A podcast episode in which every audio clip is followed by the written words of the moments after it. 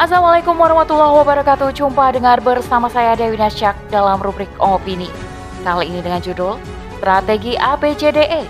Mengapa gagal tuntaskan HIV AIDS? Oleh Dr. Ratih Paradini. Sayangnya, efektivitas kampanye ABCDE di sistem sekuler saat ini tidak bisa diharapkan. Sebab, dalam sistem sosial yang diterapkan adalah liberalisme Paham kebebasan ini menjadikan hubungan laki-laki dan perempuan bisa bebas tanpa aturan. Selengkapnya, tetap di podcast Narasi Pos Media. Narasi Pos, cerdas dalam literasi media, bijak menangkap peristiwa kunci. Tiap menjelang tahun baru, penjualan alat kontrasepsi meningkat pesat. Seperti yang diungkap oleh pegawai minimarket di bilangan BSD Tangerang Selatan berinisial HS, penjualan kondom di tempatnya meningkat hingga lima kali lipat menjelang tahun baru. Fakta seperti ini bukan tanpa makna, namun kejadian ini menunjukkan bahwa masih banyak orang terutama muda-mudi yang menjadikan momen-momen pergantian tahun untuk happy-happy, party, mabuk sampai pagi, bahkan saling meniduri. Penggunaan kondom kerap dipakai sebagai pengaman saat melakukan hubungan badan dengan pasangan yang tak halal. Di satu sisi, tingginya angka seks bebas berkolerasi dengan tingginya tingkat HIV AIDS Sebab seks bebas yang berisiko menjadi media penularan paling mudah. HIV AIDS menular melalui aktivitas seksual, transfusi darah, penggunaan jarum suntik yang sama dengan penderita, plasenta, dan menyusui. Menurut data Kemenkes, hubungan intim yang tidak aman pada heteroseksual menempati urutan pertama dalam faktor penyebab kasus HIV, yaitu sebanyak 46,2 persen. HIV AIDS masih menjadi masalah kesehatan yang sulit dituntaskan. Meski sudah dilakukan berbagai upaya dan dicanangkan rumusan ABCDE, tetap saja strategi ini bisa dikatakan gagal. Lantas, apakah harus ditambah strategi A sampai Z? Baru kemudian HIV AIDS ini mereda? Prevalensi kasus HIV AIDS di Indonesia cukup tinggi, hingga menjadikan Indonesia sebagai negara peringkat pertama di Asia Tenggara dengan jumlah kasus HIV AIDS terbanyak. Data teranyar per Juni 2022 orang yang terkena HIV di Indonesia mencapai 519.158 orang. Tak sedikit di antaranya adalah anak-anak. Dalam laporan Ikatan Dokter Anak Indonesia, ada sekitar 1.188 anak di Indonesia positif HIV. HIV merupakan virus yang menyerang sel CD4, yaitu salah satu sel imunitas tubuh manusia. Sedangkan AIDS adalah istilah yang menunjukkan fase lanjut dari infeksi HIV. Karena yang diserang adalah sel imunitas, maka manifestasi klinis yang terjadi bisa hampir semua sistem tubuh terkena. Bila terkena sistem saraf, bisa menyebabkan radang otak atau meningitis atau radang selaput otak, di mata bisa terjadi retinitis. Bila mengenai saluran cerna, bisa menyebabkan radang saluran cerna dan diare kronik. Penyakit HIV AIDS tidak bisa dipandang sebelah mata, sebab selain menimbulkan beragam gangguan pada sistem organ, penyakit ini juga bisa mengakibatkan kematian pada penderita. Apalagi yang diserang sistem imun, sehingga tubuh rentan mengalami penyakit infeksi berulang dan sulit sembuh jika dibandingkan dengan orang tanpa HIV. Adapun gejala yang umum terjadi seperti demam, penurunan berat badan, kelelahan, keringat malam hari, dan infeksi berulang. HIV ini pada fase awal terkena bisa tanpa gejala sama sekali sehingga tak jarang ketika mengalami perburukan gejala baru ketahuan. Yang perlu di-highlight juga, bahwasannya HIV AIDS ini belum ada obat untuk membunuh virusnya dan belum ada vaksin untuk mencegahnya. Adapun obat-obatan HIV AIDS sekedar untuk menghambat pertumbuhan virusnya, bukan untuk membunuh virus yang telah ada. Maka, upaya dan beragam program yang dinilai efektif dalam rangka mengatasi HIV AIDS adalah preventing dan screening dalam hal screening. Biasanya dilakukan pada setiap ibu hamil yang memeriksakan kehamilan di fasilitas kesehatan dan juga bagi calon donor darah. Adapun upaya preventif adalah dengan menggencarkan edukasi strategi ABCDE, yaitu A. Abstain alias tidak melakukan hubungan seksual, B adalah be faithful alias setia pada pasangan, tidak bergonta-ganti pasangan seksual, dan C alias use kondom menggunakan kondom saat berhubungan badan. Dan D. No drug. Jangan gunakan narkoba dan E. Education atau cari informasi yang benar. Upaya preventif ini dicetuskan berdasarkan transmisi penularan HIV AIDS. Namun, meski kampanye ini sudah digalakkan, mengapa tetap saja kasus HIV AIDS tidak selesai dan malah semakin meninggi? Itu karena kampanye ABCDE hanya sekedar menjadi slogan. Tapi, di ranah penerapan masih sulit diwujudkan.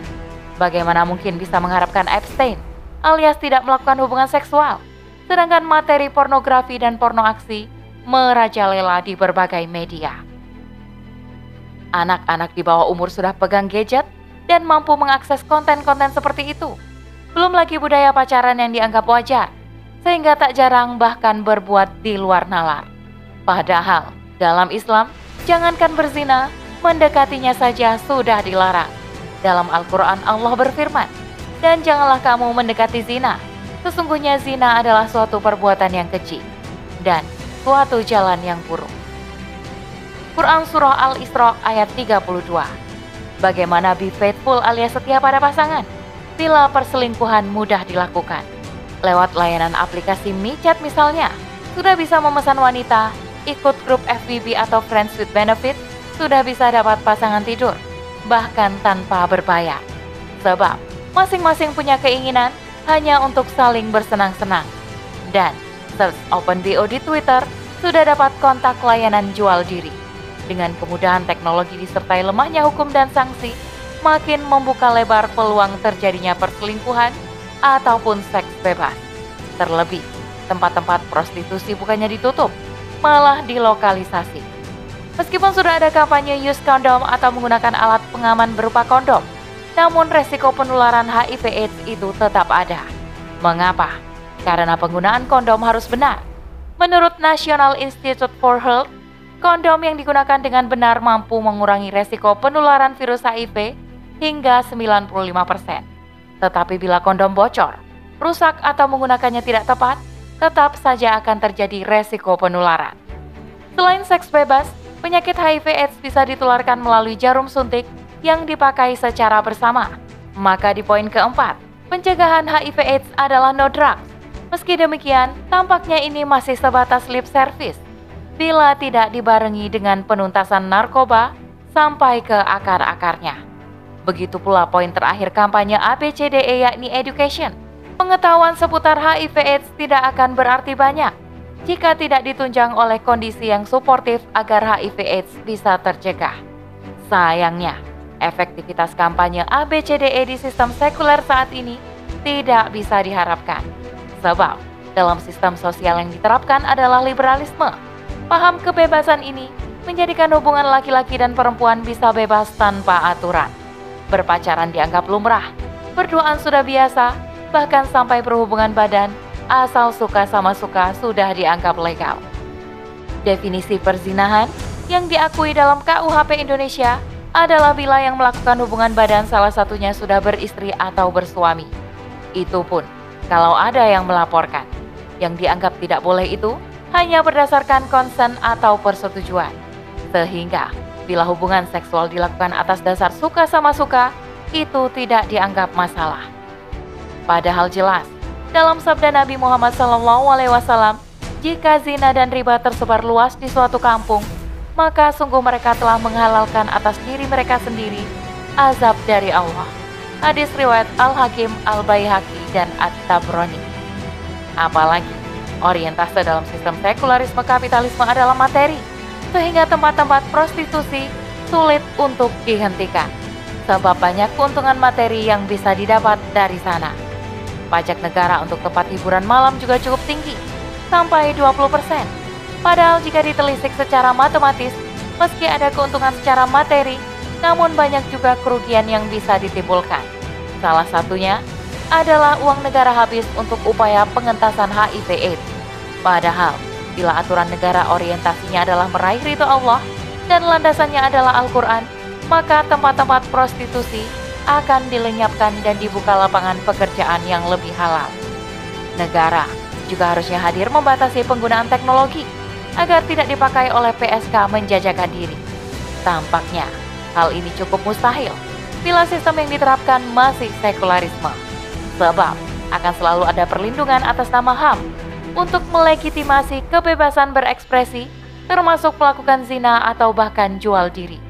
Industri wisata lendir ini menjadi bisnis yang subur di tengah masyarakat yang liberal dan negara yang jauh dari Al-Quran. Maka, adanya HIV AIDS bisa dianggap sebagai teguran dari Allah agar kita sebagai manusia sadar untuk kembali pada aturannya secara sempurna. Wallahu a'lam bishawab. Demikian rubrik opini kali ini. Sampai bertemu di rubrik opini selanjutnya. Saya Dewi Nasyak undur diri. Assalamualaikum warahmatullahi wabarakatuh.